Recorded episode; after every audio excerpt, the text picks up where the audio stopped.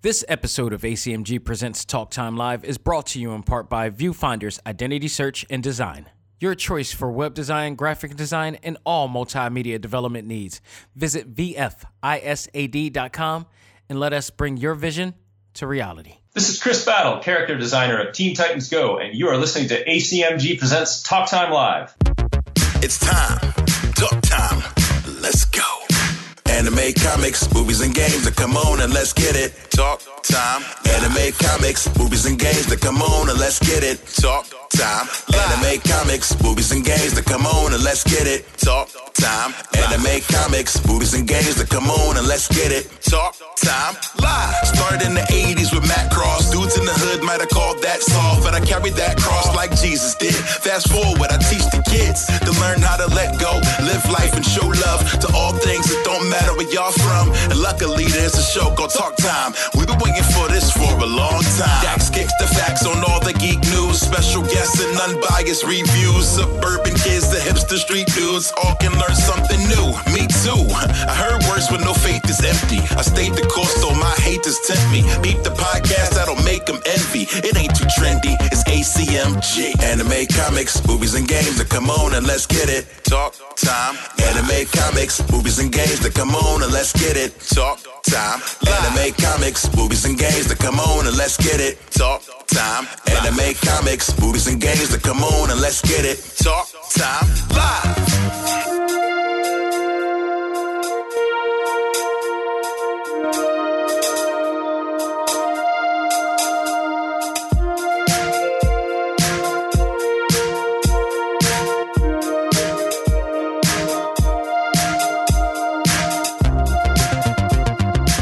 Hello, everybody, and welcome back to the journal of my life that covers all things anime, comics, movies, and games. This is ACMG Presents Talk Time Live, the Prime Show. I am your host, Xavier Josiah. Things have calmed down since the last time I talked on Select Start. Everything's at peace. And for those who haven't gotten a chance to listen to the Select Start podcast, um, for all you non gamers out there, I guess, I had a lot going on this week. Okay, I'll be brief with it because I explained it all on that day, but my entire ceiling collapsed in my office. Uh, there was a lot going on. My computer's power supply just completely went dead at the same time, so I had to go take that in. Luckily, all that was taken care of like within the span of two days, and I'm back, and all has been chill. So we're here to talk all things anime, comics, movies, and games, and that's exactly what we're to do. As today, I will review Free Guy, Ryan Reynolds' latest movie on our talk topic today. Uh, we also got some other I'm to say more thoughts than reviews. It won't be more in depth, but we got to talk Titans season three. The first three episodes on HBO Max right now. We got to talk, you know, um, the first episode, the premiere episode of What If, Marvel's What If on Disney Plus. We also have to go into the land of Amazon video to talk about Evangelion 3.0 plus 1.01 and not, to, not even just that movie, but I'm gonna just talk about because I I binged and watched all four movies. okay, so everything leading up to this point now, and um, yeah, we got a lot to talk about on that point. Plus some other news going on that you guys will be very interested in, especially if you're an anime fan. So let's not waste any time, folks. Let's find out what's new in the world of ACMG. And now it's time to find out what's new in the world of ACMG.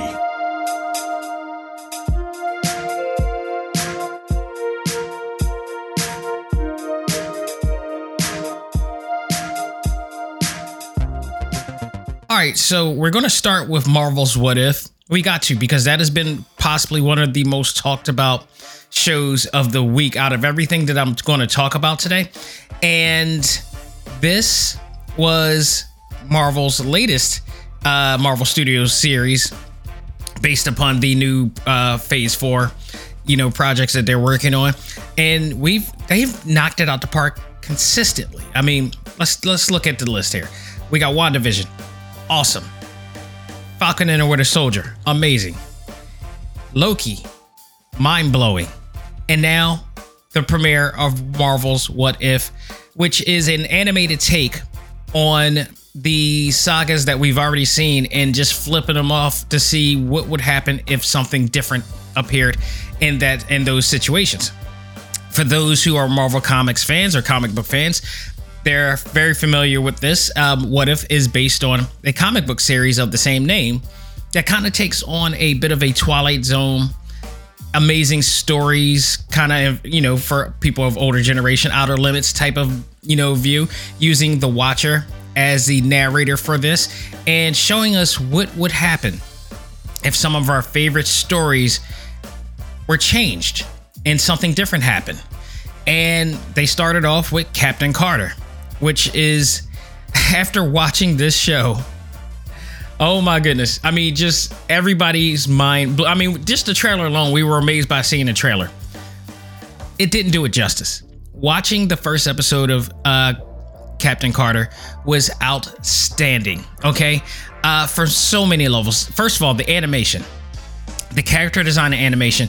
We don't get a real good glimpse from the trailer, but once you're watching this actual show, for those who familiar with like the classic traditional core Disney style of animation, you were very happy to see this because this is exactly what we got, but it was just brought to a modern time.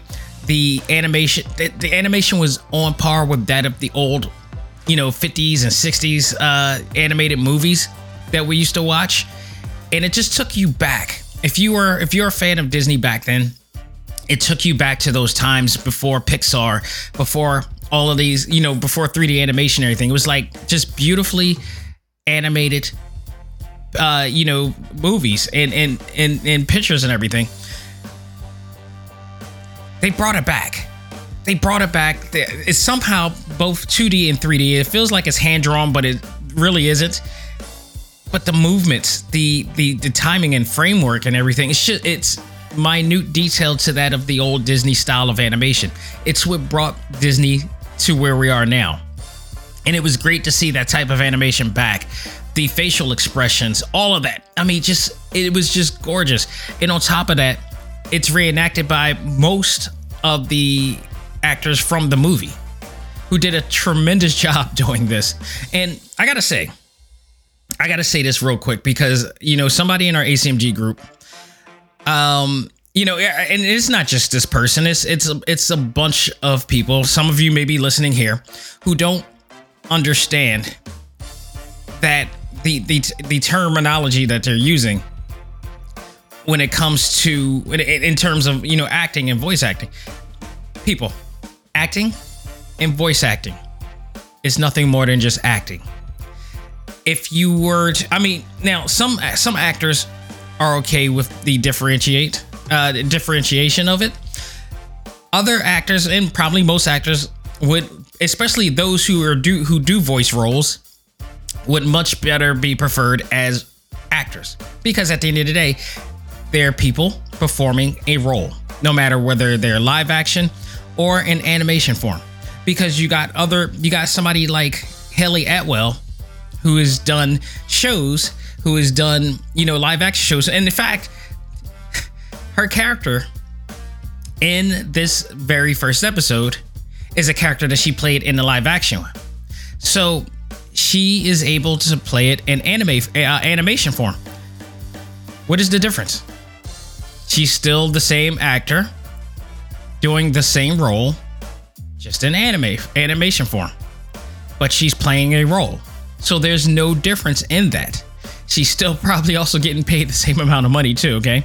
And you know, uh, you know, people who do voice roles sometimes get paid a lot and sometimes they don't. I mean, it's no different than the actual live action industry. You know, you know, some people, you know, they they get paid. Like Troy Baker is paid. You know, other people, the other actors I can name off and and won't because I know them. they're paid. I want to put them put their business out there, but they're paid. So, but there is no difference. I mean, so realize that you know voice actors and actors are pretty much the same people. They're all actors. Some of them actually even go out and do live shows and theater shows and such like that. So, you know, just think about that aspect of it too. So, but this this show was so awesome. Going back to the show at least, um, this show was just amazing in so many ways. So Captain Carter was the first episode, and basically it is what would happen. What if Steve Rogers never got the super soldier uh, serum and Peggy did? And how they put that together was so great. It was just so beautiful. So basically, you know, we know that we know the infamous scene from the first Avenger where the guy with the lighter from Hydra, you know, flicks it, uh, you know, um, you know, igniting the bomb. And in, in this case, things change because you know the professor gets shot, Steve gets shot trying to protect uh, um, people, and they're running out of time. Peggy goes upon herself to go in there because if they don't, they lose the opportunity to get the super soldier um, project going. So she goes in and, and takes because Steve has already been shot. He can't go in. He, he it's, it's no way he could go in there. So uh, Anthony Stark or Howard Stark, I should say, actually, you know, puts it together and she becomes a super soldier and bulked. I mean, really, really bulk. Man, it, it was awesome. And, you know, of course, because she's, you know, a woman, they're not even having it. They're refusing to actually, um, you know, go along with it. Colonel Flynn, eh, more than less anything, is the one that's really refusing to accept the idea that she's a super soldier and she can handle the situation. And of course, much like anything that we seen from um, Peggy Carter, she had to prove him wrong. And that she, oh my goodness, that she did. So she went about it all. She went all the way. Howard Stark, of course, is supporting her. So I mean, basically, if you watch the Agent Carter live action series that she was that she did the first two episodes or, or seasons, I should say, she I mean, this is no different. You're seeing a piece of what we already seen, but now it's like, okay, Peggy Carter is now a, you know, has the powers of Captain America. This is pretty awesome.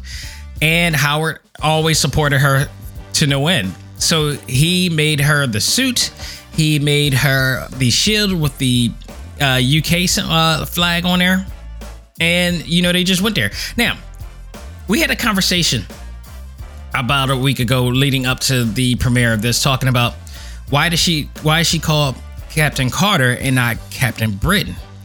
And that was still not answered. We never got an answer as to why, but I my theory for this is because she's working with the United States. She's becoming a symbol not just for the United States but for everybody, but she's still repping where she's from.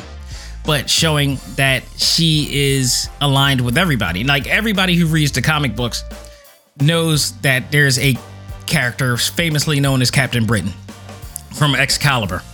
And, you know, that just wasn't the case. For some reason, they just decided, like, you know, and I kind of like the idea that she went with Captain Carter because she's her own woman.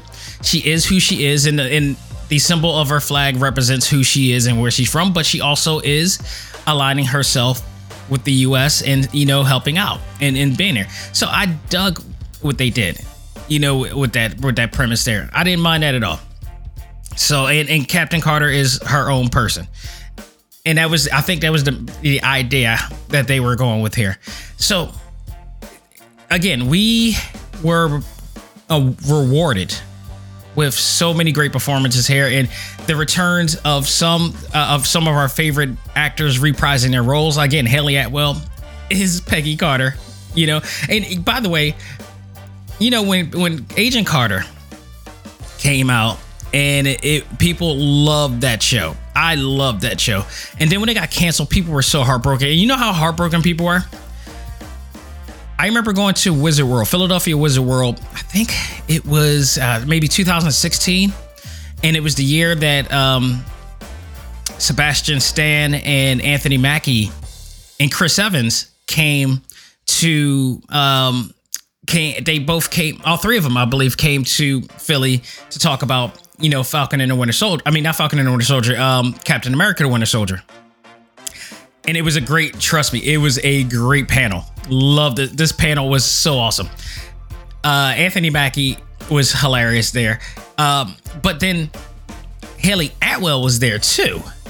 And she did a she did an agent carter deal. And let me tell you i got pictures. The line for her panel was so long. And so many um so many women and girls were cosplaying as Peggy Carter with the blue suit, red hat, and everything. It's a testament of how well how much of an impact that character has made. That character who, you know, up until this point did not have any powers, but she was just very empowering. And I love I love the Peggy Carter character. I love Hayley Atwell. I so love Hayley Atwell. and um yeah, it's a whole nother story. But um it, it's it's just an amazing thing to see that they keep bringing her back despite the fact that they, you know, they I, I guess they did hear the praises of the fans. I still would have wanted to see one more season of her show to see how she formed Hydra, and I do get that they did kind of bring some closure to it with Endgame. You know, it is what it is. I'll accept it. Third season would have at least it just giving them one more season of that show to see how um Shield was formed would have been great. But um this really if if if they wanted to get uh, keep people from thinking of uh, Peggy Carter coming back in some form or fashion, they did it because this this series. Now that everybody saw this series, they want everybody's asking for a Captain Carter series now. After watching this, it's it was just an amazing, amazing half hour, and thank God. Like I said, all I needed to be is at least a half hour, and it was a half hour. Thank you for that, and it was an amazing half hour. But Hayley Atwell did a great job. We also had here's the thing. There gonna be a there's gonna be a few actors that obviously won't be making it. Um, I believe uh, Robert Downey Jr. will not be reprising his role as Tony Stark. I believe, uh, from what we discovered, Chris Evans uh, will not be playing the role of Steve Rogers. In in his place is actor Josh Keaton, who I believe has voiced a lot of really um, different roles. He has a, a huge resume as well dude, this this guy, you couldn't have told me. You could have told me that was Chris Evan. This guy did a phenomenal job playing Chris Evan as Steve Rogers. I thought he did so great. And he he managed to tone it. He had managed to match the tone of the voice so well and the mannerisms so greatly. I thought he did tremendous here. Um, you know, despite that, they found somebody who was able to, to, to voice him, and he wasn't on there that much to a point that you would start to really think about it. But he, they used him wisely for scenes and everything that involved Steve, and it was subtle. But when he did it, it just it it felt like that was Chris Evan, and I thought he did a you know kudos to him and his talents right there for that. We also got the return of Stanley Tucci as uh, Dr. Uh, Askin, Erskine, I should say, the person who created the Super Soldier. Dominic Cooper, also of Preacher fame, uh, comes back as Howard Stark. We got uh, Bradley Whitford as uh, Colonel Flynn returning. Uh, this version of Red Skull is played by Ross um, Marquand, who played a really good job as well. He there's a lot of people who sounds like uh, the Red Skull now. So I mean, they're they're pretty fine, and he's the same. He is the same one who played the Red Skull in Infinity War, by the way, too. So he was the replacement for that. Um, Dum Dum Dugan, of course, Neal McDonough comes. Neal McDonough is down for whatever. as long as he gets some airtime, he is down for whatever. And when he does, he does greatly in here. Um, of course, we get the one and only Sebastian Stan is playing Bucky Barnes. He doesn't have too many big roles in there, but the roles that he's in, it's awesome. And here we get um, Toby Jones back as Arnim Zola as well, and of course, which the the host of the entire What If, which we're going to see in every episode, is Jeffrey Wright, who plays the Watcher. So overall, a fantastic uh, first episode here. Uh, go out of your way and check it out, and and I love the way how they flipped it around to see uh, to show how um, Peggy ends up sacrificing herself and, and and playing on some of the same, you know, Easter egg scenes that we've seen from the first Avenger, and they you know managed to flip it around. Uh, just very well written, extremely well animated. Just overall, I cannot wait to see the rest of the shows coming. And guess what, folks? Next week, this next week is going to be very special. T'Challa as Star Lord. And even more, I think there's going to be some tears for this one because T'Challa, is reprised by the late great Chadwick Boseman, who managed to um, have the time to voice it. You know, one of the things that he did before his untime, untimely death. This is going to be a special, heartwarming episode for a lot of people. I'm looking forward to it. Wednesday can't come fast enough, folks. So, oh goodness, talk about heartbreak. Let's talk about Titans season three, the first three episodes. Wow. Uh, okay. Um, I love season two. The the Deathstroke season was awesome. The uh, Blackfire also introduction was awesome for that one. And we're coming here, and oh boy, if you thought how they're going to top their se- uh, their first season, the three episodes already told you they're going to top the th- the second season. The third season of Titans is already starting off with a bang. They are they released the first three episodes. I don't know how many episodes is going to be, but I, I understand why they did the first three episodes because it's just going to go blitz from here. So they did a great job. This show did a great job recreating pivotal moments based on Batman's most popular sagas here. I mean, it's basically right now focusing on Red, the Red Hood saga. And for those who don't know, or you know, if you've been following comic book, you know, uh, animated shows and all the stuff by now, Red Hood is Jason Todd. So when you saw Jason Todd in season one and season two, you just know things were going to go to the deep end sooner or later. And they finally pulled the trigger they and they did it quickly. I might add too. It wasn't so fast. It was to the point that it was like, okay, we don't know what happened, how to happen, whatever. But I think that they did is like for most fans, they know the situation. It's kind of like the same thing what they did with um, Spider-Man. You know, when when, when Spider-Man Homecoming and and Far From Home and all this stuff came, they just decided to nix the origin story because we've seen the origin story so much so many times in so many different versions by now. Who doesn't know about the origin story? So when they got to Civil War and then you know Homecoming, they decided like we'll mention it. We won't do the with great power comes. You know we've already did that. We'll leave hints of it. You know, uh, it's implied at best. So I think they kind of did the same thing. They kind of just skimmed the idea of dragging this out to do something and just went with it and they had Jason Todd, you know, find a Joker. Bruce is away on a plane going somewhere, and you know, Jason tells him that he found a Joker. He narrowed it down to where he's at. He wants to go get him himself. He feels that he's ready to get him. Batman knows that he's not ready. He knows how how much of an impulsive person that he is, but he keeps telling him, "Don't go." So what does Jason do?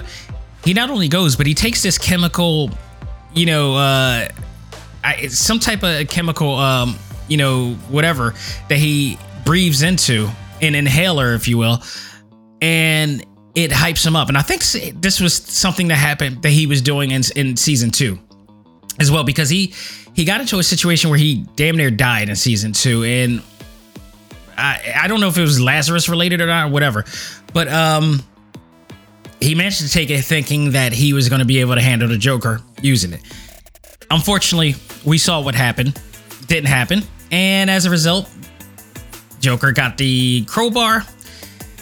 And we got that pivotal scene, that that that iconic scene from one of Batman's famous comic books. Um was it Death in the Family or was it um I forgot what it I forgot the name of the um the book. I, I think it is I think it was Death in the Family which then leads to Jason Todd later on becoming what he's becoming in this show, and that is Red Hood. So in this season, the Titans are, you know, well-known superheroes fighting alongside Gotham City Police and other, you know, cities as well. Um, the death of Jason Todd and the debut of Red Hood is the biggest focus of the first three episodes, and possibly maybe the first half episode, because we still got that situation involving Blackfire and Starfire as well that is coming with this season as well. Um, so this was an interesting thing because this the first three episodes also focus on Bruce Wayne and his addiction to grooming kids to become Robin. Which is kind of a really creepy thing when you really put I mean I I like this perspective because all the people that that worship Batman throughout the years it's putting a new perspective in it. And now it's just kind of vilifying Bruce Wayne in a sense. And it's hard to argue this because if you see all the Robins that he's had in the past, they're all young kids. They're all kids with situations. And it's like he he this is the this is kind of predatorial. okay. The, you know, I hate people are gonna hate to hear this, but what Batman is doing is kind of predatorial in a sense. You know, it's not like he's getting grown-ups working with them. He's finding kids and he's pre- convincing kids and training these kids to become crime fighters, growing up really early and facing murderous criminals. How is that any different from a person who grooms kids, minors, for, you know, maybe sexual purposes? This is kind of on that edge here, and this is where this is where you know Greg Berlanti Productions is going in the world of HBO Max with Bruce Wayne. Is putting another perspective, another spin on it.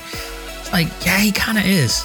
He, he really kind of is, dude. It's like, uh, how do you, how do you, how do you deny this dude?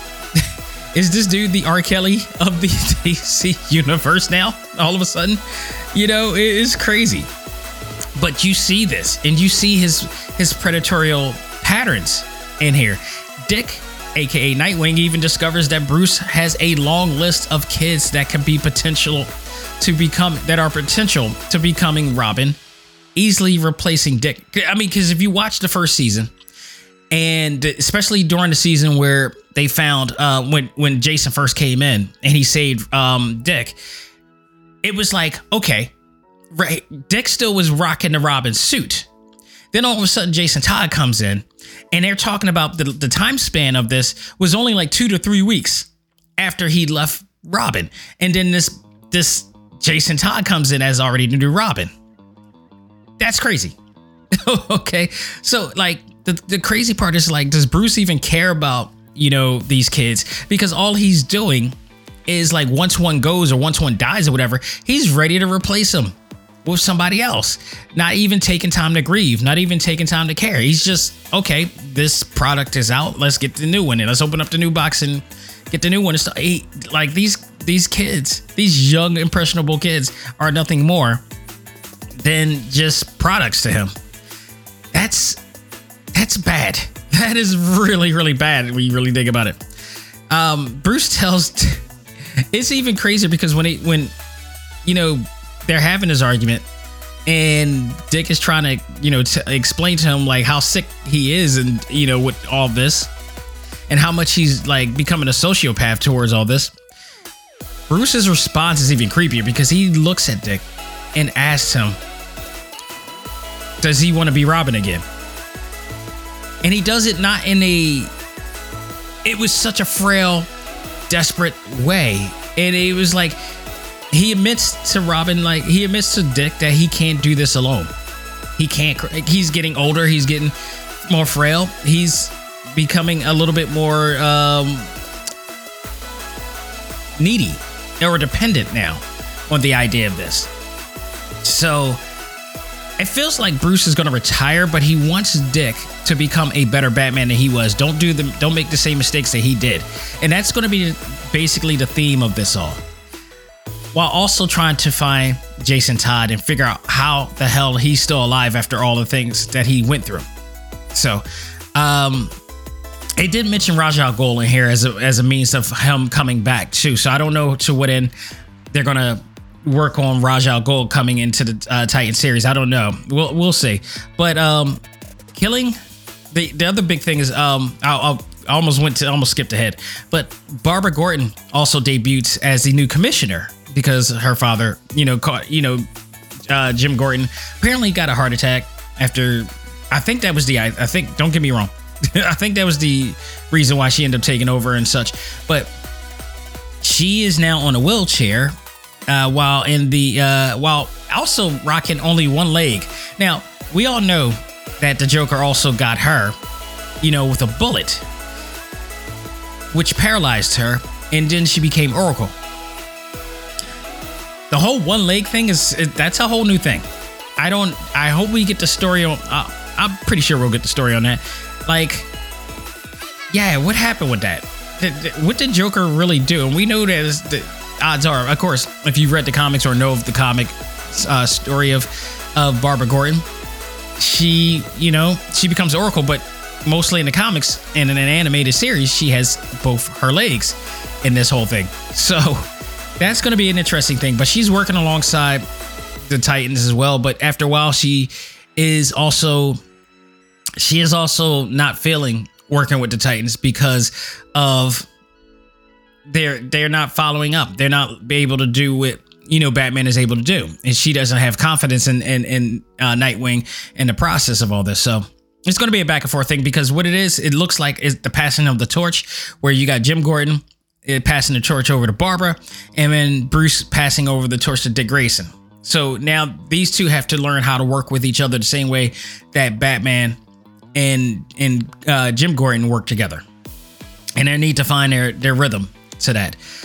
So there's that, and then we got the situation with Hawk and Dove. Hank kind of retired being Hawk, and ended up becoming like just a normal beat cop. And he sees, you know, he sees basically Dove still, you know, working with the Titans, and they come across each other and they have this understanding, like, you know, you do your thing, I do my thing, because they're no longer together. And lo and behold, Hank comes back and kind of invades the space of Dove. And this doesn't turn well for Hank. And it, for those who didn't see the DC Fandom event of last year, where they had this, or they had to panel for this, and they announced that like there's going to be a lot of heartbreak in this episode, in this season, and somebody, you know, it's going to be a tearful thing. And when they said that, I looked at the list of all the people that's on the show, and I just knew it damn sure wasn't Connor. Damn sure isn't Nightwing. It damn sure isn't Starfire. It damn sure is not going to be Beast Boy. I'll be very surprised if it's Beast Boy. But if anything, the Beast Boy would be it. It damn sure hell no is not going to be Raven. At least Hawk or Dove.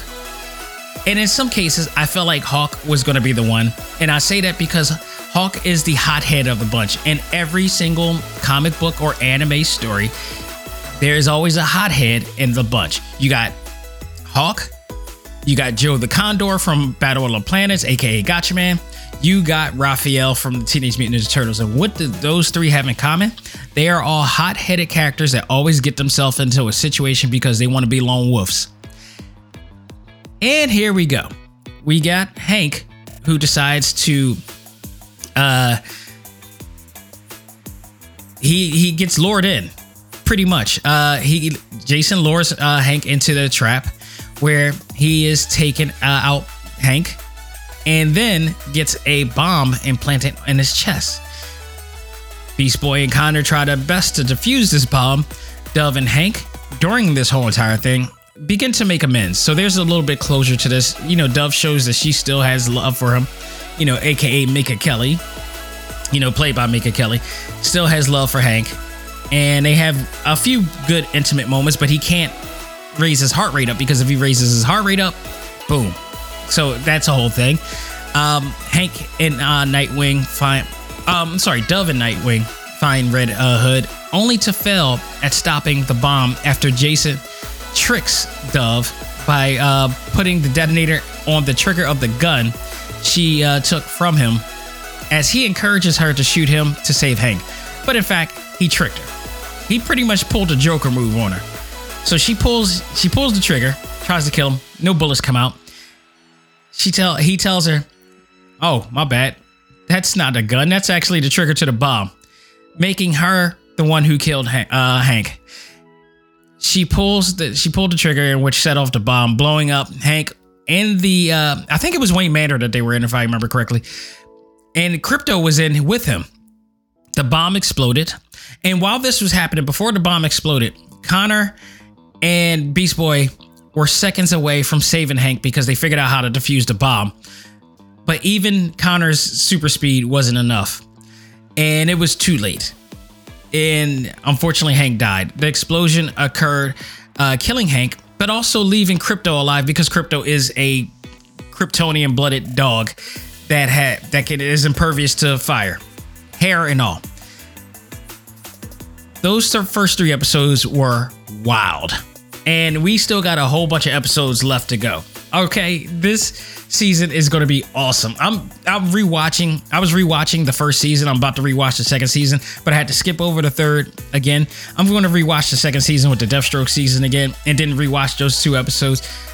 Dude, if y'all not watching Titans at this point and finding a way to watch Titans, especially um, if you own HBO Max, what are you waiting for? This show, this is Greg. Berl- I think this may be one of Greg Berlanti's best series out of everything that he's done, even in Arrowverse, because he's able to do things. You know, he's on HBO Max, so the kick gloves are off. He can do things that he can't normally do on a prime time nationally syndicated, you know, television. As great as those, um, as great as those shows are on the CW, imagine if they were able to say or do things that they can't normally do, and and and be as violent as they can be. This show does it. This show absolutely does it uh, for me. So go way and check it out. First three episodes are available now. You know what else is available? And I, have been talking about this for weeks saying I was going to do this. I'm going to watch Neon Genesis Evangelion again on Netflix. I'm going to watch it again. Never get a chance to. Damn it. I still have it. But in its place, Amazon Video has the rights to release and own or acquire, I should say, not own, um, to acquire the Evangelion movies. And they not only just that, but they released the brand new 3.0 uh, plus 1.01 in there. And let me tell you, man, I, there's a lot of reasons why I have been so happy with them uh, showing this. And it's it's called um, Evangelion 3.1 3.0 plus 1.01 thrice upon a time. So they have, believe it or not, for those who don't know, Amazon Prime has all four Evangelion movies on there now that you can watch as a part of the Prime series. And the Prime Video original is the latest one. It, they just came out, they just aired on August 13th. Let me tell you, and shout out to um, Jeffrey Chamba Cruz because he kind of reminded me that this was coming out. So the fourth installment was just made. It, it was amazing. Um, it, it's basically all four movies are a rebuild of Evangelion, and when I say rebuild, basically it's a. I don't want to say reboot. I really don't want to say reboot, but this is a retelling. Because for me to say reboot means that they're totally dismissing the original series, which I still think it is the greatest of all time. But they made these movies to, you know, revisit everything that was done. However, there were some changes here. There were some major, major changes to this, um, to the series. The focus of this movie, of this particular movie, as well as um, the rest of them, it started off where it was like all the same. But after a while, you started noticing that there were changes and there were changes actually in the um in the narrative. There were characters that were added that weren't in the original. And they went a whole nother direction because the focus this time wasn't on um per se Shinji or Rei or Asuka, if you will. It was more or less it started to go to the direction of Gendo Ikari. And I was okay with this. You know what? Just, just pretty much, I, I would consider this not canon. I will consider this a what if. That's to me. It, it, I, I, I refuse to believe that this is a canon. Um, this is no different. This is like another version because it, there were other shows before this, like Tenchi Muyo, who had like a OVA series that kind of was different from the original TV series. So they had, you know, one like that. You got Sailor Moon, who just had their Crystal series, kind of did the same thing, where the the the original um, canon series of the animated series goes to a different realm according to the to that series, and then also what was the other one?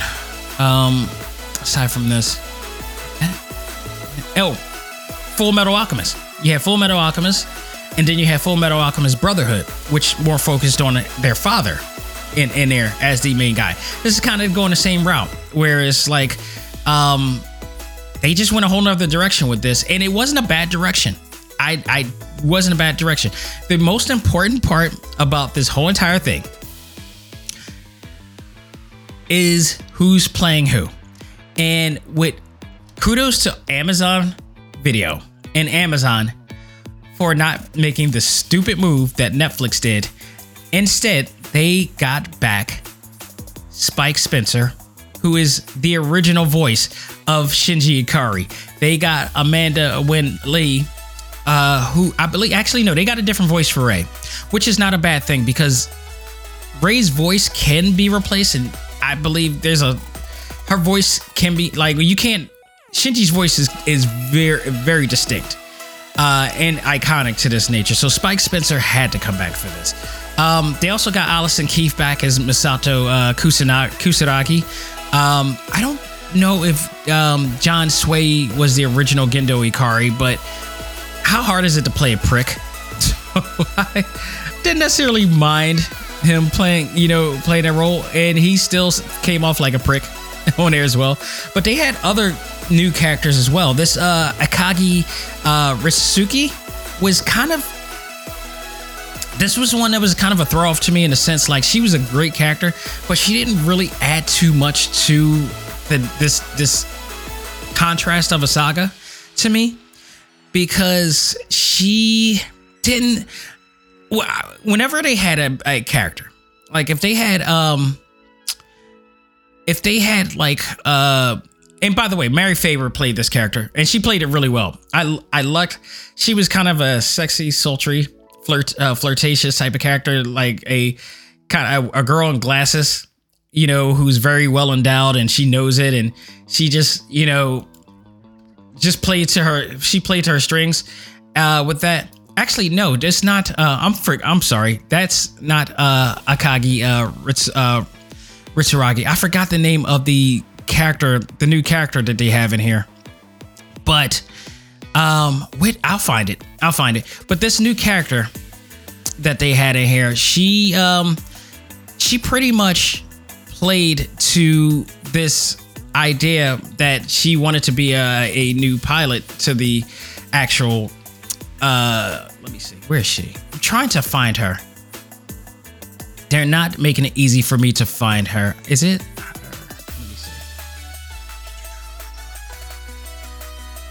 yeah here we go. Marie yeah yeah yeah. It's um marie makinami.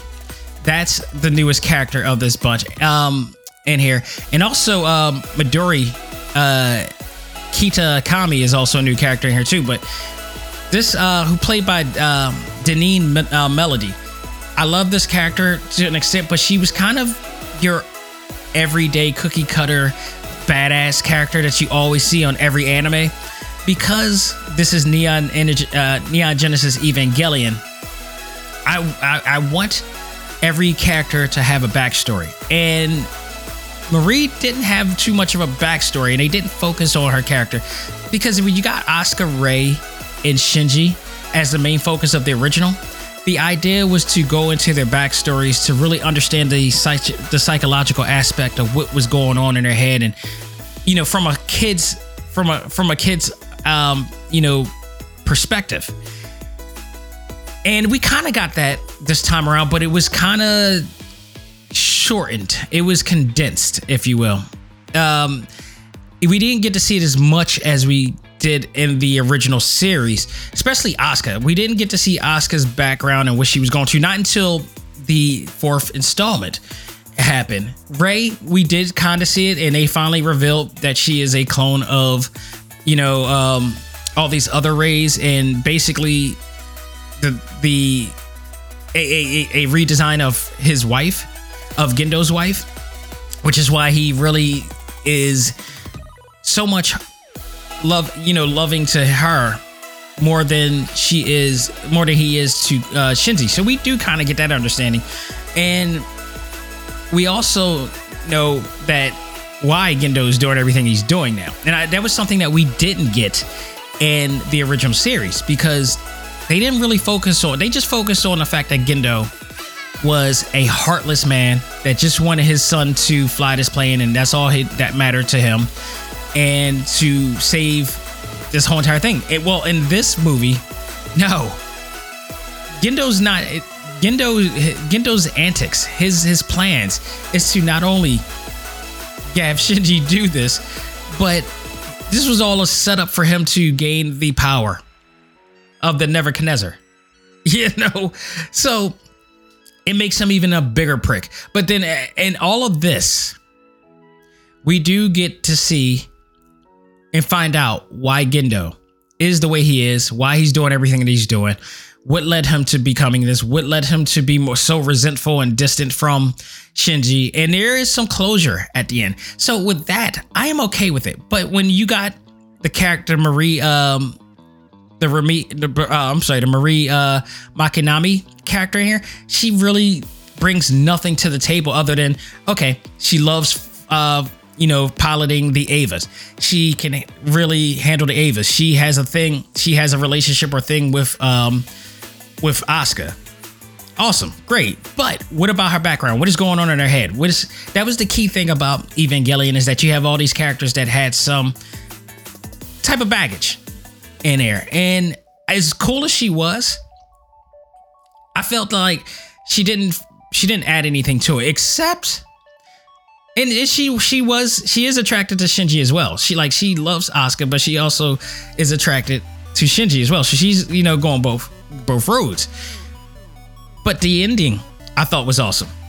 And here, and spoiler alert, if you haven't seen this yet, uh, I, I don't I don't want to spoil it, but let's just say things go into the favor of people that you wanted to go into favor. And then also, they're also, you know, because this movie just came out. I don't want to spoil it for anybody, but there's going to be some really surprisingly heartbreaking things that happened to some characters in this show. It is in this movie. It is just I you know overall if like I, if I can I would say if I separate this from the original, this was a really good movie.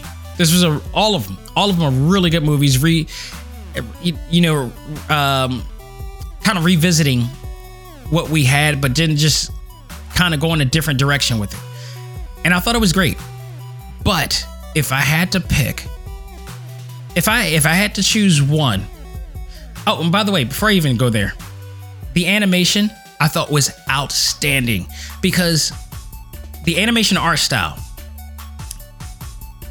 it looked exactly like what you saw in the original series, but just brought into a more HD era. You know, we had shows like the Sailor Moon series the first two seasons of Sailor Moon series, where people were kind of iffy on. We had the first couple seasons of Dragon Ball Super, which people were iffy on because the the character design wasn't to standards of what they were used to. But by the Tournament of Power series and season three of Sailor Moon Crystal, people were really digging a lot of what they were doing from that point. And then the movies too also were awesome for Sailor Moon. Um, but this one here, man, from start to finish, from every single one that we had. It looked exactly like the. Deal. And by the way, the one thing that they didn't answer for me, and I didn't get an answer about, is how the hell did Shinji wake up 14 years later? Everybody's older. Everybody is, you know, evolved in somewhat way, and there's some things that happens in between, you know, the, the movie, the last few movies or whatnot and think this is when this is when they go a whole new different direction because the original series ended. Like when they were still all of the same teen, you know young age. But by the episode by the last episode i believe episode 13 which was a very important episode and that was that was the episode why i cherish the original series so much is because the last episode had a great message about how how to value yourself. And it this is what I'm afraid of when I if I watch the Netflix or when I watch the Netflix series again. Is that not only did they change the voices, but they may have changed the ADR script as well. And I thought the original series with the original actors were a masterpiece. And when you when something is considered a masterpiece, that means you don't touch it. You don't go and touch the Mona Lisa. You don't change that smile. You don't go to Michelangelo's David change, you know, any aspect of that. Those are masterpieces. You don't, there's nothing needed to be changed. I hate the fact of these studios taking these actors and doing what they have done. And if all right, granted, if it was bad, if there was anything bad about what was, you know, the performances or whatever, that I understand. All right, change it. There was nothing wrong with Neon Genesis Evangelion. I don't understand why they couldn't use the original actors.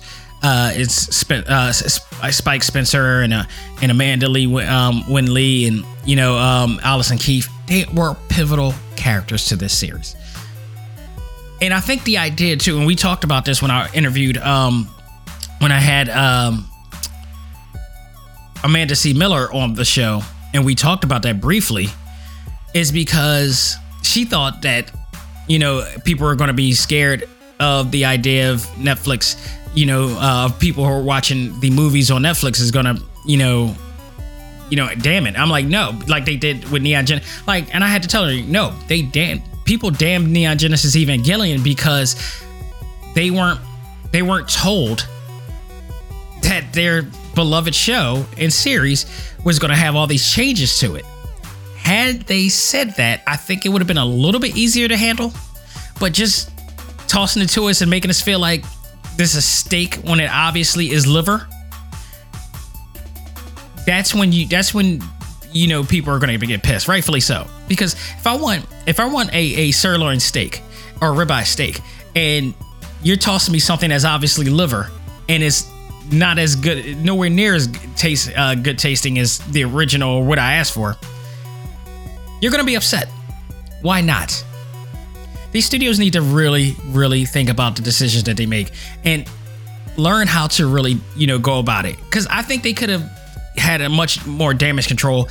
At least if they would have said new actors, do something like that, it wouldn't have been as bad. I think people would have still fought and been upset that the original cast wasn't on there because they did play such. And I kind of wrote, and trust me, when I heard this movie, and I immediately, I immediately knew, even not without looking at IMDb, I immediately knew that these voices are the original voices from this. It just it it it it read off the air so easily. It, it, it, it really fit the air so easily, just hearing his voice. And the minute he said, I must have run away. I must have run away. And I was like, oh, that's them.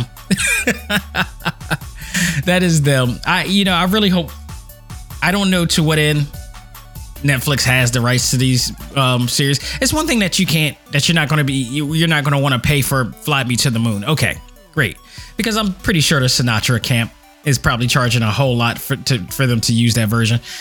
But to not use, you know, the original cast, that's just that's so raw.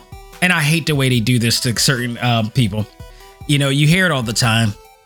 I've forgotten in interviews. matter of fact, the um, the Bleach Q and A, where Michelle Ruff and I, uh, when we talk about how Michelle Ruff didn't, you know, voice the uh, the role of her character on um of Rukia on the live action movie that uh that came out from WB Japan and Netflix brought acquired. But they got Orihime and they got um they got uh Stephanie Sheh and they got um you know Johnny Bob back Bosch back into the you know series. It doesn't make sense. So I hate when it the idea that these studios kind of treat some actors like they're throwaways. It's kind of demeaning, and I hope especially now that we're seeing such a rise in the in anime. They need to change this. They really need to change this. And uh, speaking of rise in anime, we'll talk about that in a minute because my final thing that I'm going to talk about is huge. But um, let's talk. Let's flip the script real quick. oh, before that, I forgot to mention if I had to pick between Evangelion, the movies, and Evangelion, the TV series, if I, they're both awesome. They both were awesome to look at. But if I had to tell somebody which one should I watch, it's hard because there's a dilemma to this. I can say watch the I, I'm going to say the original, the original series, but I'm going to say it as the original series with the original cast. I'm still not ready to say the this recent Netflix version yet, but the original film, the original series, the 13 episodes, I believe, it focuses on you know Shinji, Asuka, and Rei's, you know, deal. You know, Rey being able to find out, you know, find out how to live a life that she's never lived before or live life because she was just born out of a tube. Asuka with her situations and her background. Shinji with his wanting to be accepted by his father, his constant need for acceptance. You know, and feel like nobody cares about him and avoidance and such like that. You know, it, it hit a hard it hit hard for me because I watched this as a teen. I felt like Shinji when I was a teen. And this is one of the just one of the other ingredients that helped me become me. Because by that last episode, that last episode put everything into perspective. And it was very helpful to myself and so many other people during that time. So, in hindsight, I would have to say the original series is the more important series. This one kind of brings closure in the sense that we finally get to see what is going on with Gendo Ikari. So, I liked it for what it was, but nothing beats the original series. Just nothing. And shout out to the soundtrack of this new movie too, of the latest movie as well. I thought that was awesome. So it's on Amazon Video. All of it is on Amazon Video. All four installments of the movie is available to watch on Amazon. Go out your way and check it out. It's just absolutely breathtaking at, at, at the end of the day. Um, let's get into some other news here. Uh, Powerpuff Girls, the live action series, we talked about this before. Um, you know, Greg Berlanti's putting his hands on this classic Cartoon Network series and bringing a live action aspect to it, which was supposed to star Agents of S.H.I.E.L.D. actor, actress Chloe Bennet. Now, reports are saying Chloe Bennet is off the cast of the live action Powerpuff Girls series entitled actually Powerpuff. No info on why she uh, decided to leave the role as of yet. As of right now, Dove Cameron and Jan uh, Perrault are still uh, casted as playing Bubbles and Buttercup. And there has been reports that uh, this show has been, you know, going through a lot of rocky moments. Even the CEO uh, and chairman of CW, Mark uh, Pedowitz, called the pilot a miss. That's that's really saying something.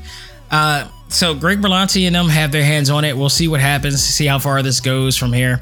I know a lot of people who aren't really feeling the idea of a live action Powerpuff Girls show because of the nature of the show. Um, you know, it's going to be interesting to see. But, you know, they made Riverdale a hit. They made Sabrina a hit. They made Nancy Drew a hit. I can't and, and of course the Arrowverse stuff. I can't never, ever, ever doubt Greg Berlanti in this case. He hasn't given me a reason to doubt him yet. I'm not going to doubt it.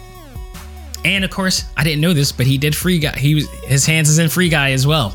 The whole production is in is is, is with Free uh, Free Guy. So I didn't even know that. But we'll talk about that in our talk topic of the week. Two more bits of news. Um, I, what else I got to say about this? Idris Elba recently Bloodsport on um, on the Suicide Squad, one of the best D- DC movies of all time, in my opinion, is now going to play the role of Knuckles in the Sonic the Hedgehog sequel.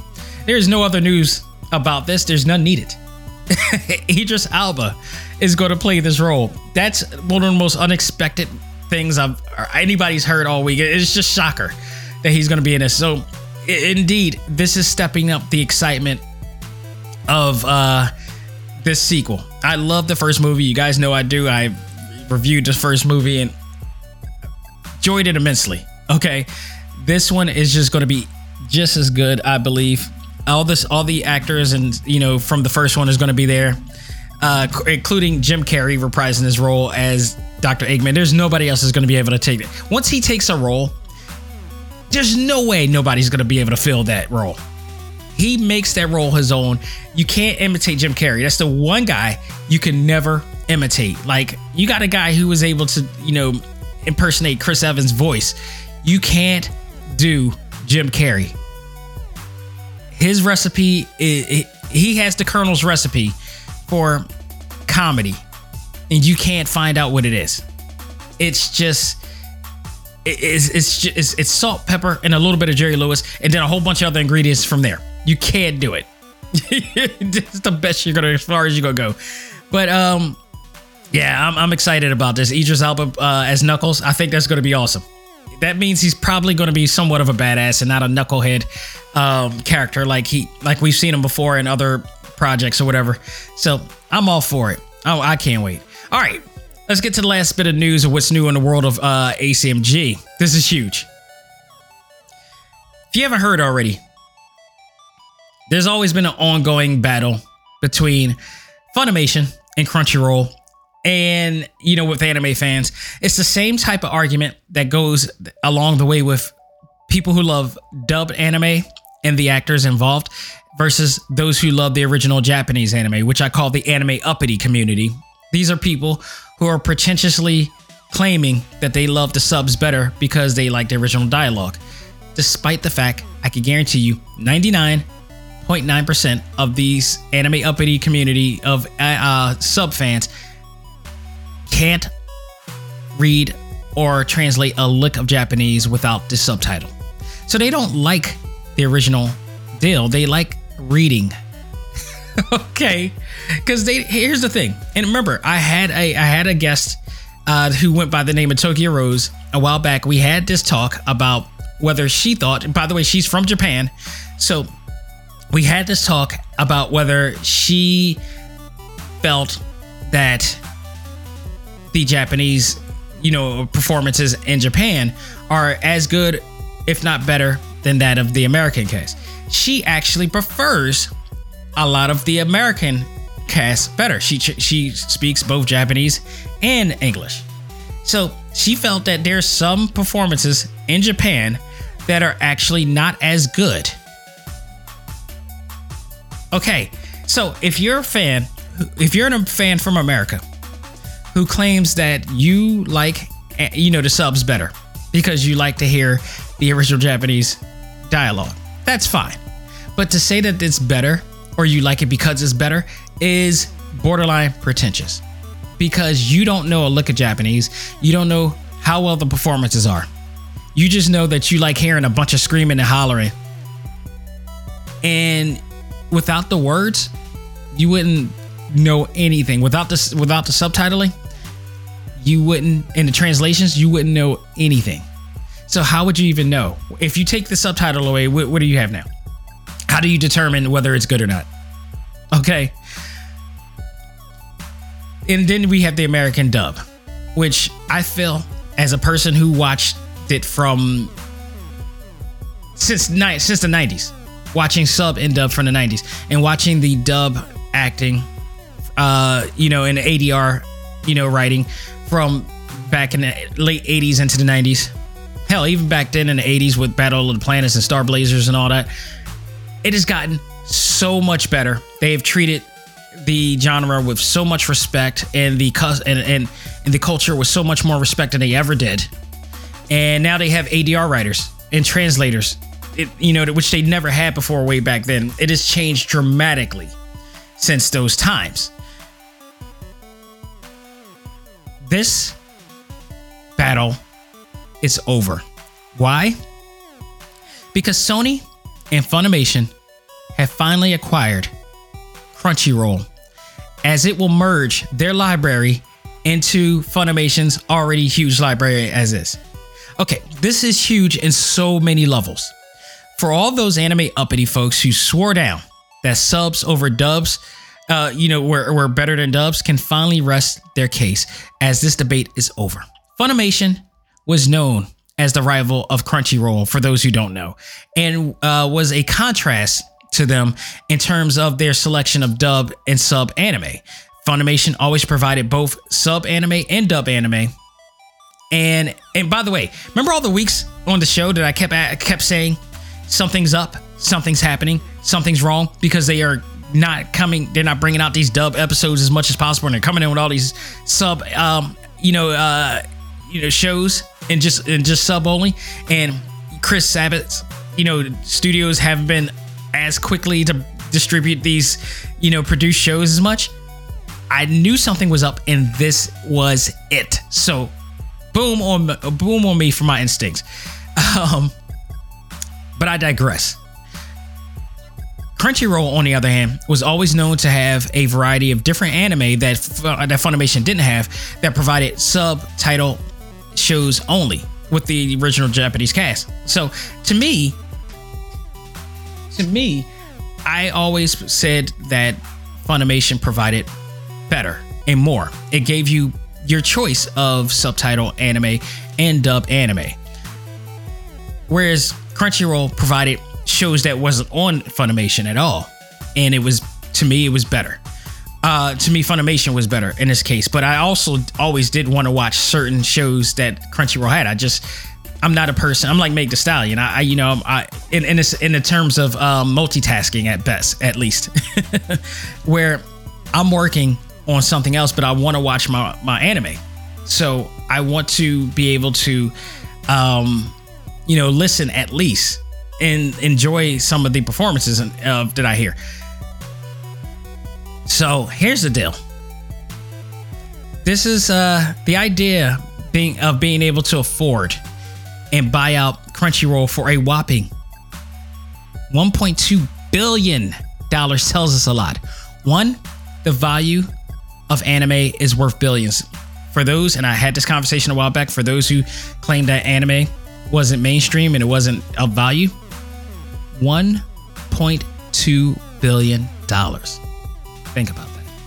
Second, the Funimation net worth was so big that they were able to buy out their competitors, which means that the consumer base prefers an anime streaming network that gives you all options, or that the American anime community mostly like dub actors more than vocal minority, uh, more, than the vocal minority likes to admit. Seriously, if anime fans truly favored subs over dubs, then theoretically, Crunchyroll would have been the victors in this competition, but it's not. Funimation won. Regardless of their act, uh, regardless of Sony owning it, doesn't matter. Even that to that respect, Oni did Sony didn't want to buy Crunchyroll. They wanted to buy Funimation. They bought Funimation. Funimation works with them. They got a net worth that has grown the voice actors, especially the ones that has been on this show, the ones that I've interviewed on, you know, on on um, what is that? On uh, the Repop Metaverse. They're very popular uh, actors. They're very popular celebrities to the anime community. Every one of them. They have a huge fan base. This discussion is over. Case closed. Where's my gavel? you know, just bang it is done. So whenever somebody gets into that conversation, the biggest defense that you can now have against those who favor subs more is that if that is the case, why did Crunchyroll get bought over by Funimation? There may be a form of confirmation bias to this by some fans on, on social media because there's a lot of people who like who wants to deny that whole entire situation, regardless of the evidence proven. But you have your evidence. Funimation brought Crunchyroll. Enough said.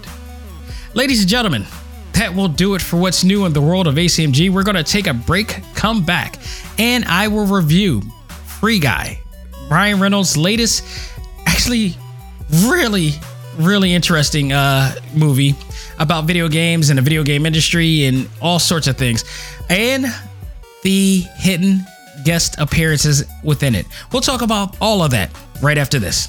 Ladies and gentlemen, this is Dak Xavier Josiah, the host of ACMG Presents Talk Time Live, the podcast. You want to catch up with all of our podcast shows and hear from some of the hottest names in all of anime, comics, movies, and games, such as. This is Maile Flanagan, the voice of Naruto. This is Stephanie Sheh, the voice of Sailor Moon. This is Ruben Langdon, voice of Ken Masters and Dante from Devil May Cry. Hey there, this is Kyle Hebert, the voice of Ryu from Street Fighter V. This is Chris Battle, character designer of Teen Titans Go. Here's your chance to check out all of that and more on Talk Time Live TalkTimeLive.com. TalkTimeLive.com provides all of our ACMG content with new and previous episodes, exclusive interviews, articles, and much more. Visit TalkTimeLive.com and let us help you learn to let go, live life, and love all things ACMG. Talk Time Live. This is Charlotte Chung. and Fred Tatasciore. And you're listening to ACMG presents Talk Time Live. Do it. And now it's time for our top topic of the week. Ready? Wait!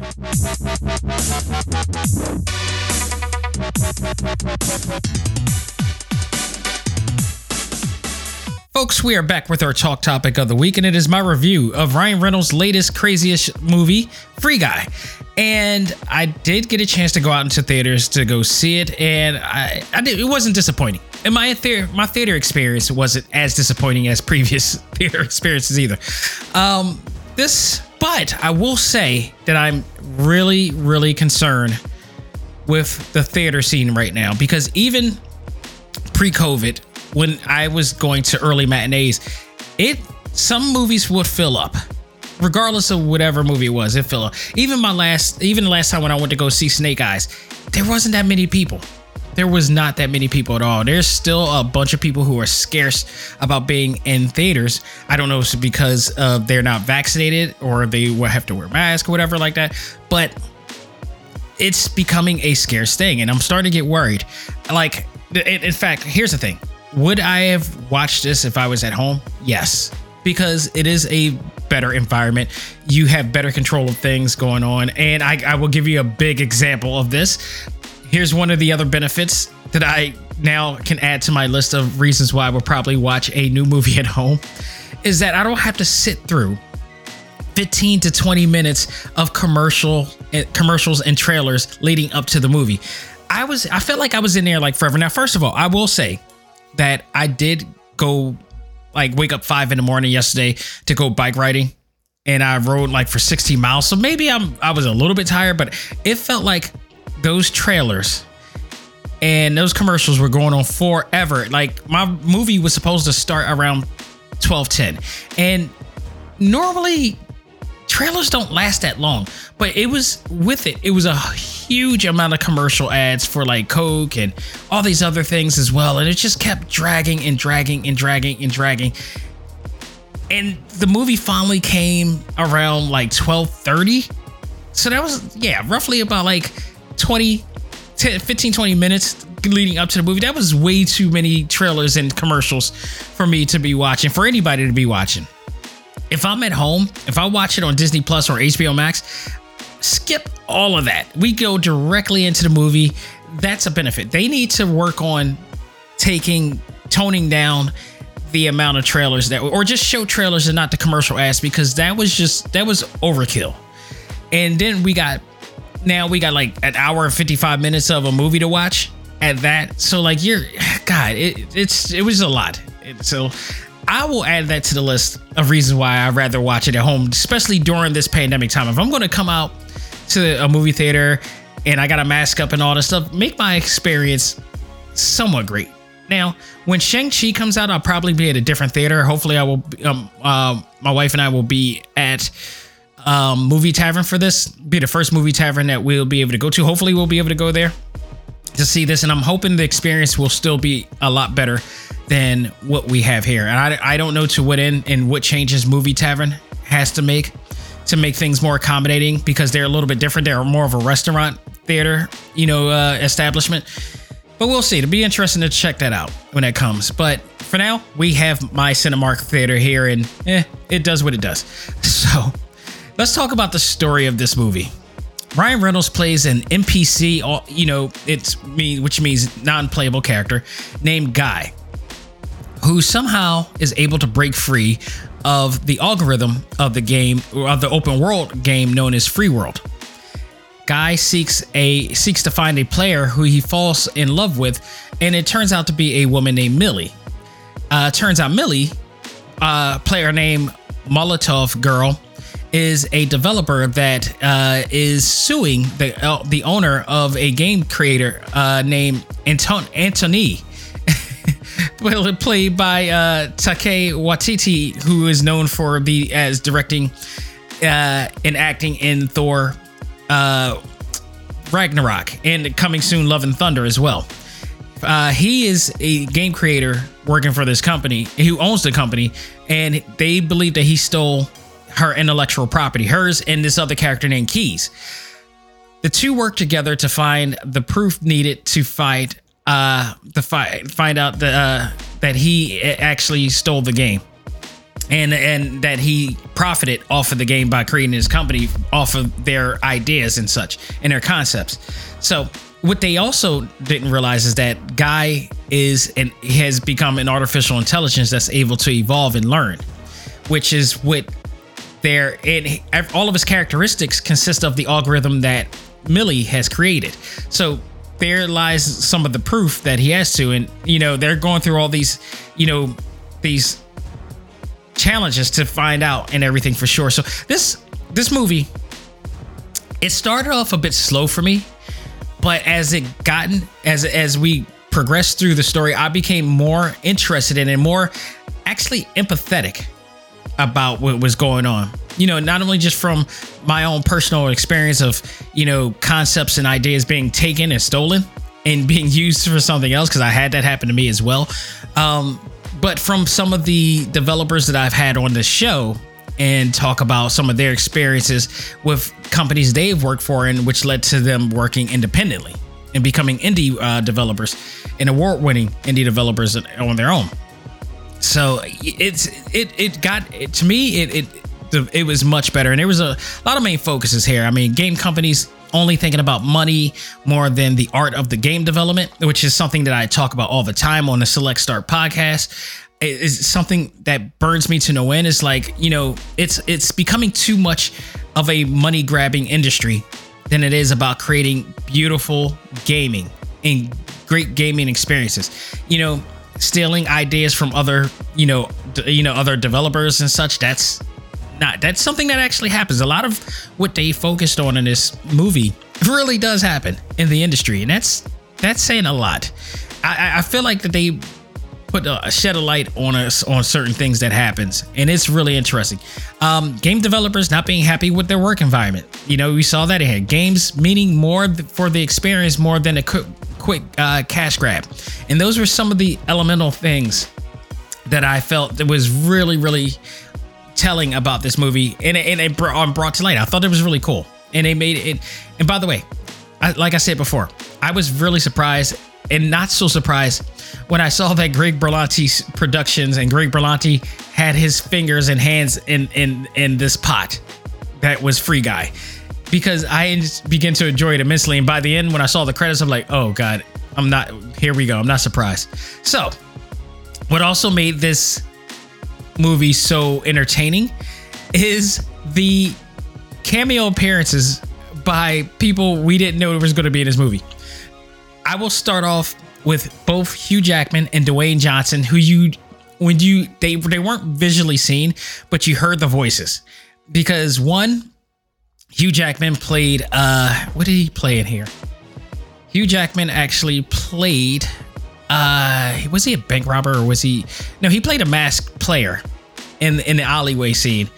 Uh, so I thought that was funny because you re- you recognize his voice Im- immediately, and because a lot of people, a lot of fans of Channing uh, of um, Ryan Reynolds know that Hugh Jackman and him are really good friends. So you know that. Also, you recognize Dwayne Johnson's voice uh, as he plays the bank robber in here, and you recognize him on the spot. And of course, those two are good friends, and they worked together many a times before, especially in the Hobbs and Shaw movie. So it was great to have him back to be on his movie as well. But I think one of the biggest cameo appearances in here out of the blue was none other than Chris Evans.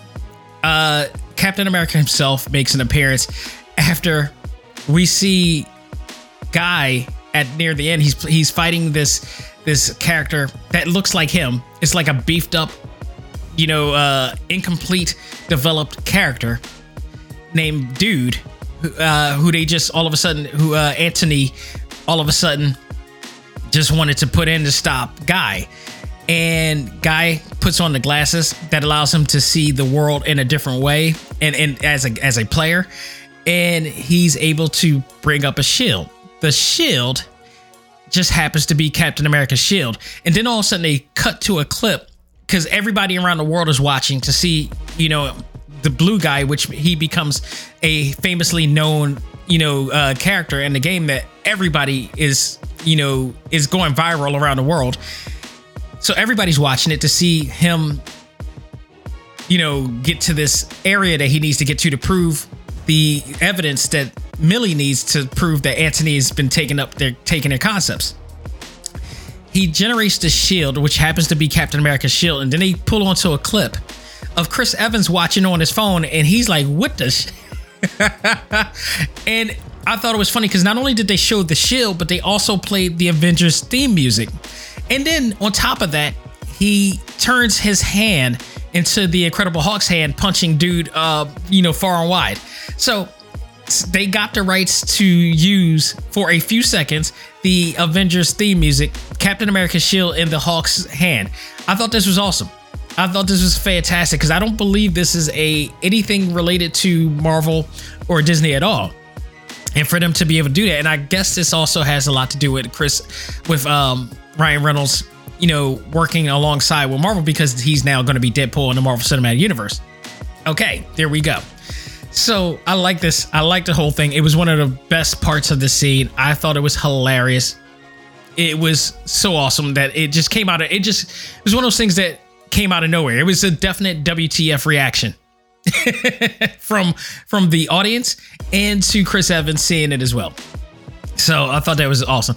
Tina Fey also makes an appearance because you know there's a scene where Channing Tatum's character, who plays Channing Tatum, plays an Avatar character that this guy who doesn't look anything like Channing Tatum in the real world plays, but his mom keeps interrupting him while he's trying to talk and sound all badass and everything. The mom is actually played by Tina Fey. So I thought that was pretty cool as well.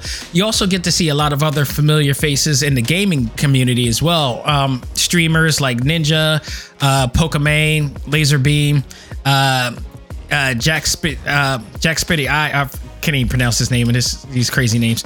And uh, Dan T- TDM. You know, all these famous guys are uh, from the game industry on air. We also see an appearance for IGN in this game as well. So IGN's kind of uh, sprinkled alongside in here, you know, to bring some legitimacy to the gaming aspect of as well. But one of the most heartwarming scenes that we get to see in this, and remember, this this series, this show, this movie was also delayed. Like, you know, Black Widow wasn't the only movie that was delayed. This movie was supposed to come out in 2020. So, seeing the late, great, legendary game show host of Jeopardy, Alex Trebek, playing himself in a sequence where uh, Free City is one of the categories in the in Jeopardy. It was heartwarming because this was before he passed away. And so in hindsight, he was supposed to possibly have seen this movie before he passed away, but he got a chance to be in this movie. No, unbeknownst to any of us, that it will be probably the last thing, last role that we see him play in any movie, because he's played cameo appearances on TV shows and movies before, many a times for over the years. This may have been his last appearance playing himself in a movie, and it was really heartwarming to see that he was in here because a lot of people were heartbroken um, that we didn't get to see, you know, that we lost him in 2020 as well. And it was just great to see him there. Um, Lara Spencer from Good Morning America was in here also to bring some legitimacy of this whole thing as well. And Good Morning America makes their appearance as well. So, like, you know, honestly, this movie came out, started from good to great because the very theme of this whole entire movie was just to bring about the understanding of how the industry works. I mean, it was a little bit, it was cartoony in in in, in, in all essence, but it was still a really really good movie at the end, and the writing was different. I love the way that they were able to. Um, it was something very different how they were bring you know this open world feel into this whole thing. Uh, I, I really love it. It was it reminded me of um, movies like Ready Player One in a sense, but it really brought a real world aspect to it of how the in- gaming industry somewhat works and how some things unethically happens. And when I when I thought about this this this uh, industry that Anthony owns, I forgot it was called. I forgot it was called. Um, I forgot the name of the company that it was, but it was really clever. And he was really good.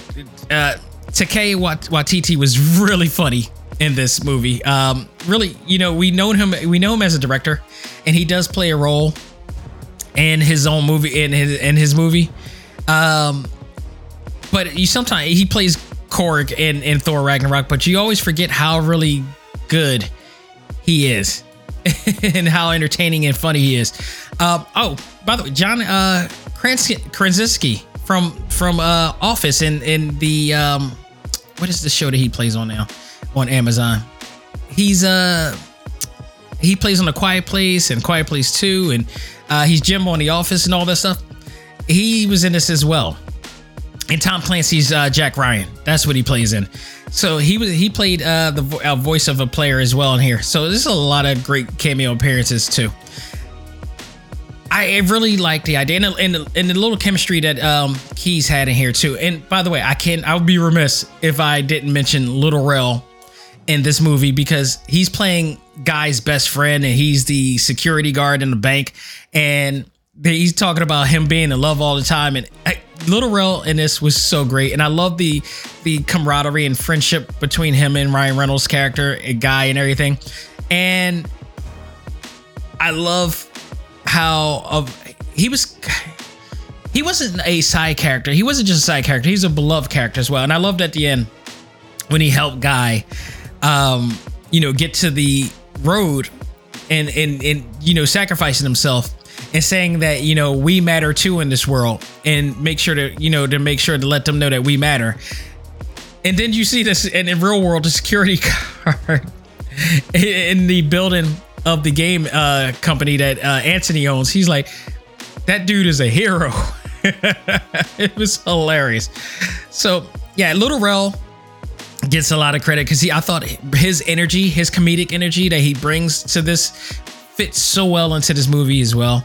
Uh, the the actor, uh, I'm gonna butcher his name too. Uh, Utkarsh, Ambud uh, Ambudkar Ambudkar, who plays Mouser. And here I thought he was great too. Uh, Joe Keery, who plays Keys, and kind of the love interest of Millie, played by um, uh, played by Jodie Comer, was also great. Everybody in here was just a really well placed, you know, um, characters in here. All of them did great in this. Uh, I really enjoyed this. It wasn't the best thing I've seen in the world, but it was innovative. It was creative, uh, and it told a really well good story. I don't know to what end. I don't know if this is ever going to get a sequel. It could possibly open up for a sequel in here, but uh, it, you know what? Also, this was like a live action Wreck It Ralph. That that's what it felt like to me. It was a little bit more of an adult oriented Wreck It Ralph in here, and I thought they it did really well. This possibly could open up for a sequel, and if it does, I will be more than welcome to it. Uh, because the idea at the end of the day is like to cherish gaming for its creativity. I felt like they really pointed out that aspect too, you know, because you had Millie and Keys that created this really great game. And it was so great that somebody like Anthony wanted to take it and make it in his own, but wouldn't give the credit for it. And he just was all about making money versus them that just wanted to create a game that people love and enjoyed. And I think those were some of the things that I talk about on my Select Start series a lot and interview all these people about, you know, that I feel creates that same philosophy is that the experience and creating a great game experience matters more than making money. And you make money based on creating such a great experience instead of trying to make a game that, like, I, you know, as much as I love this game, I do discredit it for always trying to make more money out of it. And that's, you know, Marvel's, you know, Marvel's Avengers. I love the game, but I hate the fact that they're always trying to find more ways to get money out of you. Just enjoy the game for what it is. Go ahead make more games. You know, Street Fighter, uh, for Street Fighter 5, also Dragon Ball Xenoverse. Uh, that's another game. It, it started off as like all great games, but then you got these companies that are just trying to always take money from you and try to just drain you instead of just worrying about making new games. And even funnier was that the the, the guy, you know, um, Anthony was actually was actually claiming that he was going to make a sequel to uh, Free World, and in fact, he was not. He, that wasn't his focus. That wasn't his main focus. So it this company kind of reminded me of you know companies like EA because EA has been notoriously known for doing you know for making um you know decisions like that 2k games also has been known to do things like that and i've always hated when they do stuff like that i i really hated seeing eth- unethical type of situations like that. And you know to that to that credit i love that they're putting a light on that. So kudos to this movie for doing that. And they i think they did something that other game based movies like this didn't do. So it wasn't like i said it wasn't the best movie i've seen and it didn't it, it did start off a little bit slow pace at the beginning but by the end i really enjoyed it and i really got into it and it, i love the way that it ended and, and how everything did and especially when it came to Keys and millie finally figuring out that you know, Keys had a thing for her and he created Guy with the algorithm that was based around everything that she liked and everything that she was into. And, he, and she finally figured it out. So I thought that was a, it, it made for a great comedy. It made for a great love story as well. And it made for a great telling of things that are going on in the game industry. So I think, you know, by the end of it, I really enjoyed it all and they got it all they put it all together really well. So if I'm going to grade this, I am going to give this a absolute solid B. It's a great movie to check out, a fun movie. If you're a gamer, you're just a lot of things to like about this movie. And there's a lot of things to understand about what's going on in the game industry as well. Um, if you like Ryan Reynolds, this is another great, fun Ryan Reynolds movie to see. If in terms of Ryan Reynolds movie, I still like Deadpool way better, of course. And then also to top it off, um, Detective Pikachu. If I had to pick between this and De- Detective Pikachu, Detective Pikachu by far. but this was also just another great, you know, way of saying uh, why, why we love Ryan Reynolds, and another reason why anything that Greg Berlanti puts, you know, his hands in turns to gold. So go right away and check it out. If you don't go see it in the theaters, it'll probably be out within a month span because all these movies that are in theaters are now immediately coming out within a month span, which is the fastest I've ever seen. And a lot of that, st- uh, you know, stems from the current, you know, climate of you know the pandemic right now. So go out of your way. This is a very rentable ga- uh, movie, and dare I say, this is DVD worthy as well. I would I would love to see the behind the scenes of all this, you know, stuff as well. So go right away, check it out. It is a worthy movie. Folks, that will do it for this edition of Talk Time Live. I hope you enjoy this as well as you enjoy every other episode of Talk Time Live or Talk Time Live Extra or Talk Time Live Exclusive, which, by the way, this week, Marvel Avengers, I just spoke about it in, in, in a very negative sense, but it is a great game and it's going to be better because the Black Panther expansion comes out this week, this Tuesday. War of Wakanda is set to be probably one of the biggest and best expansions that they had in some time. So I'm looking forward to playing it. I'm actually just started pl- replaying the game as of right now. So most likely that will be the main review for this week. I also got in the following week a two new two other games to uh to uh, you review: Dodgeball Academia and uh the other one? Um Blaster Master 03 and we'll get around to reviewing that as well. Um, next week, I don't know what the hell I'm going to review next week. We'll see. It might be uh, what if. We might have to talk about that that um, Black Panther. Well, in the theme, you know what? In the theme of Black Panther, because I'm guaranteed going to be doing Black Panther, War of Wakanda, reviewing that this week on Select Start. So why not make it a Wakanda theme week? This is going to be Wakanda week. That's just it. We're going to the talk topic will be that uh, will be pretty much uh, episode two of uh, What If. So why not? What the hell? So that's that's what it's going to be. So stay tuned for that. If you want to check out any of our shows, any of our previous episodes, you can. There are many ways to do so.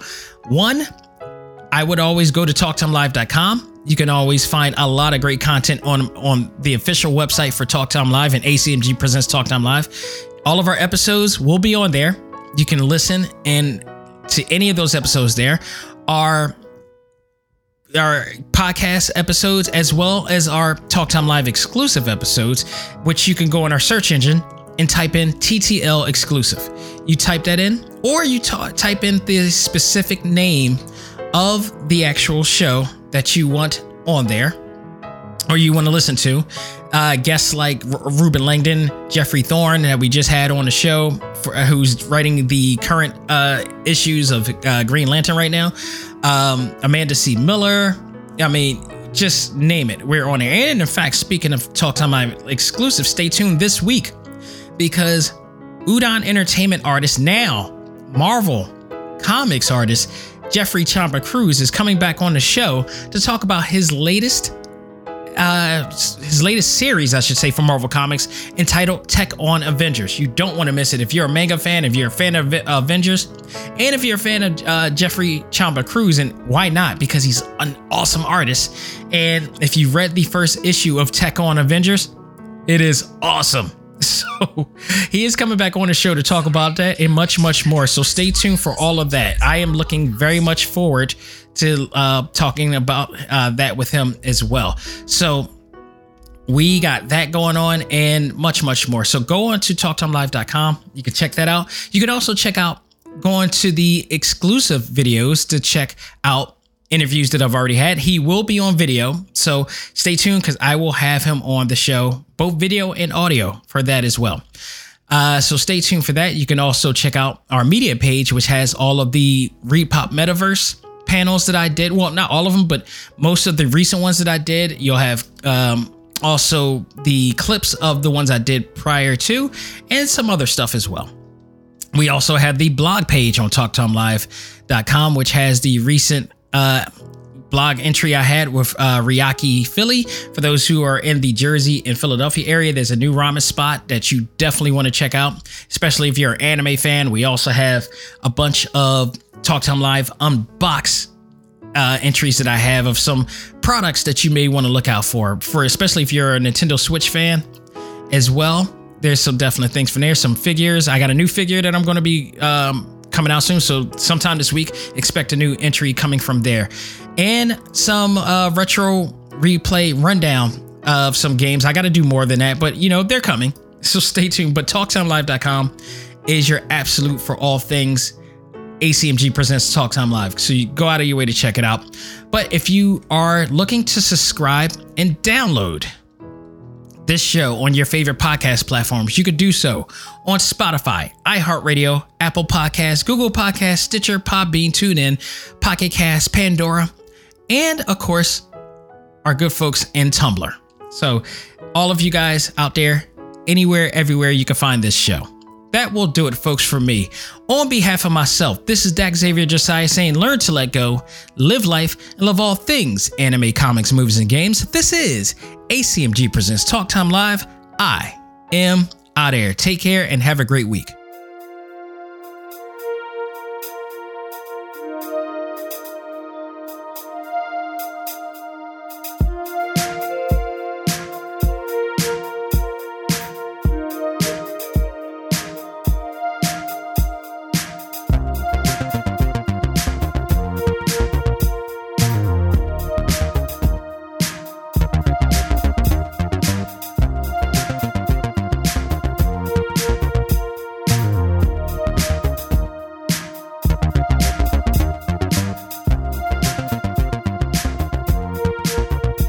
Music for this episode is provided by Game Chops. Check out these great chiptune tracks and more at music.gamechops.com.